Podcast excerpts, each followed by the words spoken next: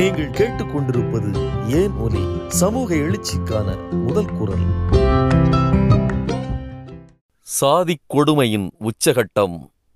பெண்ணின் மார்புக்கு வரி விதித்த திருவிதாங்கூர் சமஸ்தானம்.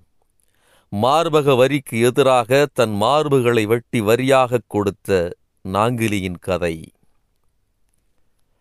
மக்களைச் சுரண்ட பண்டை கால மன்னர்கள் விதவிதமான வரிகளை வசூலித்திருக்கின்றனர். உப்புக்கு வரி தண்ணீருக்கு வரி விறகுக்கு வரி ஆடு மாடுகள் வளர்க்க வரி என பல வகை இருந்தாலும் அவற்றில் பலரும் கேள்விப்பட்டிராத ஒரு வரிதான் முலை வரி என்கிற பெண்களின் மார்புகளுக்கு விதிக்கப்பட்ட வரி.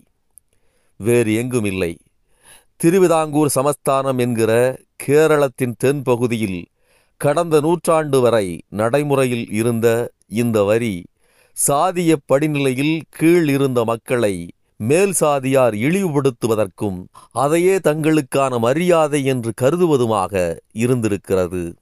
முலைவரி அல்லது மார்பக வரி என்பது திருவிதாங்கூர் ராஜ்யத்தில் இதர பிற்படுத்தப்பட்ட வகுப்பினர் மற்றும் தலித் பெண்கள் தங்கள் மார்பகங்களை மறைக்க விரும்பினால் அதற்காக ஆயிரத்தி தொள்ளாயிரத்தி இருபத்தி நாலு வரை விதிக்கப்பட்ட வரியாகும். இதர பிற்படுத்தப்பட்ட பெண்களுக்கும் தலித் பெண்களுக்கும் மார்பகங்கள் வளரத் தொடங்கும் போது அரசாங்கத்திற்கு முலைவரியை செலுத்த வேண்டும் என்று நிர்பந்திக்கப்பட்டனர். இதர பிற்படுத்தப்பட்ட ஆண்கள் தலைக்காரம் என்று அழைக்கப்படும் இதுபோன்ற ஒரு வரியை தாங்கள் தலைப்பாகை அணிந்தால் அதற்காக செலுத்த வேண்டும். திருவிதாங்கூரில் வரி வசூலிப்பவர்கள் ஒவ்வொரு வீட்டிற்கும் சென்று பூப்பு எய்திய தலித் மற்றும் பிற்படுத்தப்பட்ட பெண்களிடமிருந்து முலைவரியை வசூலிப்பார்கள். பெண்ணின் மார்பகங்களின் அளவை பொறுத்து வரி வசூலிப்பவர்களால் வரி அளவு மதிப்பீடு செய்யப்பட்டது. பெரிய மார்பகங்களைக் கொண்ட பெண்கள் அதிகமான வரியை செலுத்த வேண்டும் என்று நிர்பந்திக்கப்பட்டனர்.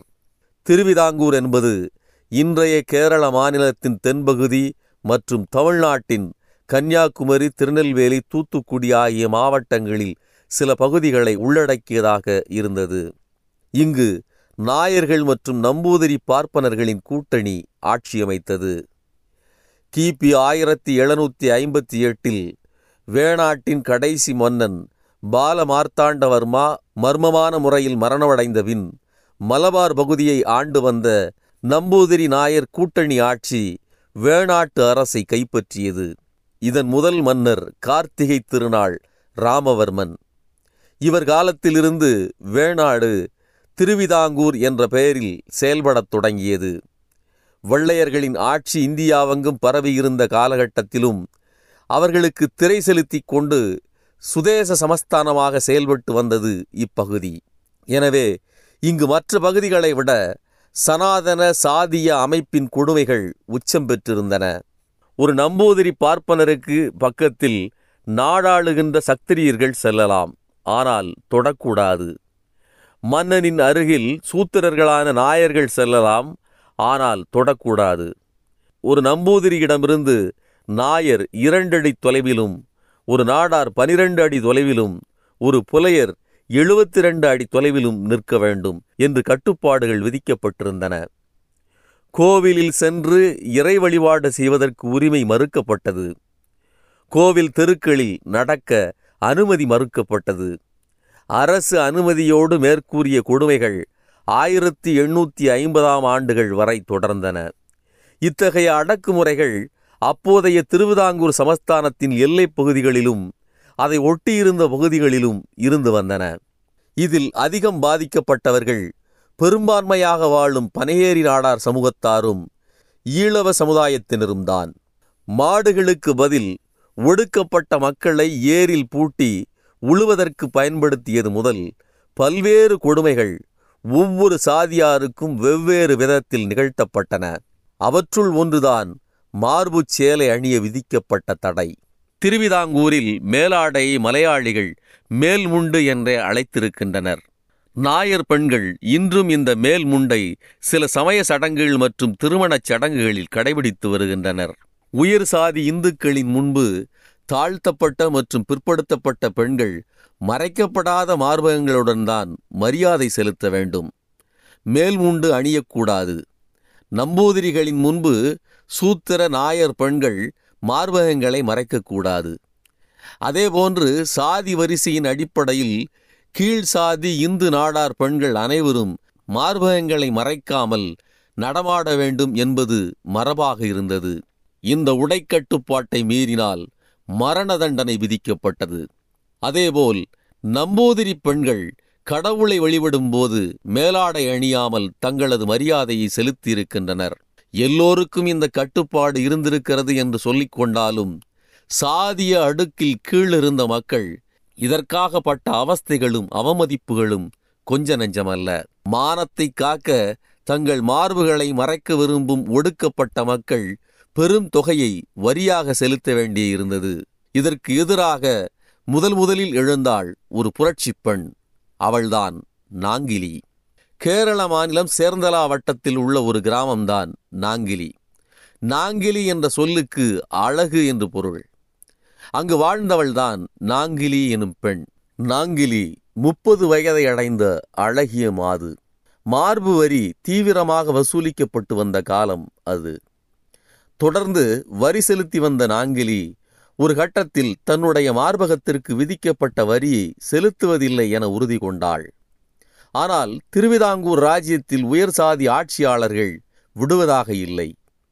தொடர்ந்து மார்பக வரி வசூலிப்பவர்களை நாங்கிலியின் வீட்டுக்கு அனுப்பி வரியை செலுத்த கட்டாயப்படுத்தினார்கள். ஆனால் அழகி நாங்கிலி இந்த வரியை செலுத்துவதை மிகப்பெரிய அவமானமாக கருதினாள். அதனால் மார்பக வரியை தருவதில்லை என்று உறுதியாக இருந்தாள். தொடர்ந்து வரியை கட்டிட அவள் மறுத்து வந்ததால் வரி பாக்கி அதிகரித்து கொண்டே சென்றது. மார்பகம் பெரிதாக இருந்தால் வரியும் அதற்கு தகுந்தாற்போல் அதிகமாக இருக்கும். நாங்கிலியின் மார்பகங்கள் பெரியவை அதனால் விதிக்கப்பட்ட வரியும் அதிகம். இந்த மார்பக வரிக்கு மலையாள மொழியில் முலைக்கர்ணம் என்று பெயர். முலைக்கர்ணம் பார்வத்தியார் அதாவது மார்பக வரியை வசூல் செய்யும் பார்வத்தியார் ஒரு நாள் நாங்கிலியை தேடி வந்தார். நாங்கிலி தன் வீட்டுக்கு வந்த அவரை சற்று பொறுங்கள் இதோ வரித்தொகையோடு வருகிறேன் என்று வீட்டிற்குள் சென்றாள். சிறிது நேரத்தில் தனது மார்பகங்களை அறுத்து ஒரு வாழை இலையில் கொண்டு வந்து கொடுத்தாள் நாங்கிலி.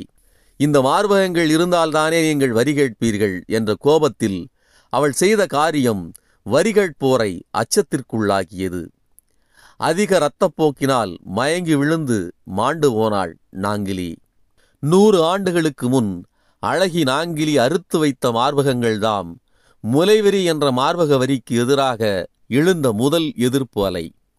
சாதிய ஒடுக்குமுறைக்கு எதிராக ஆள்பவர்களின் ஆணவத்தை கேள்விக்குறியாக்கிய நாங்கிலியின் நினைவாக இன்றும் அவள் வாழ்ந்த இடம் முலைச்சி பரம்பு என்றே வழங்கப்படுகிறது. இக்கிளர்ச்சியைத் தொடர்ந்து கிறிஸ்தவ மறைப்பணியாளர்கள் பலரும் எழுப்பிய எதிர்ப்பலைகளும் ஐயா வைகுண்டர் போன்றோர் நிகழ்த்திய போராட்டங்களும் மார்பு வரியை ஒழித்து கட்டி பெண்கள் மார்புக்கு மேல் சேலை அணியும் உரிமையை திருவிதாங்கூர் சமஸ்தானத்தில் பெற்றுத்தந்தது உயர் சாதி இந்துக்கள் இந்த உரிமையை அவ்வளவு எளிதாக கொடுத்து விடவில்லை.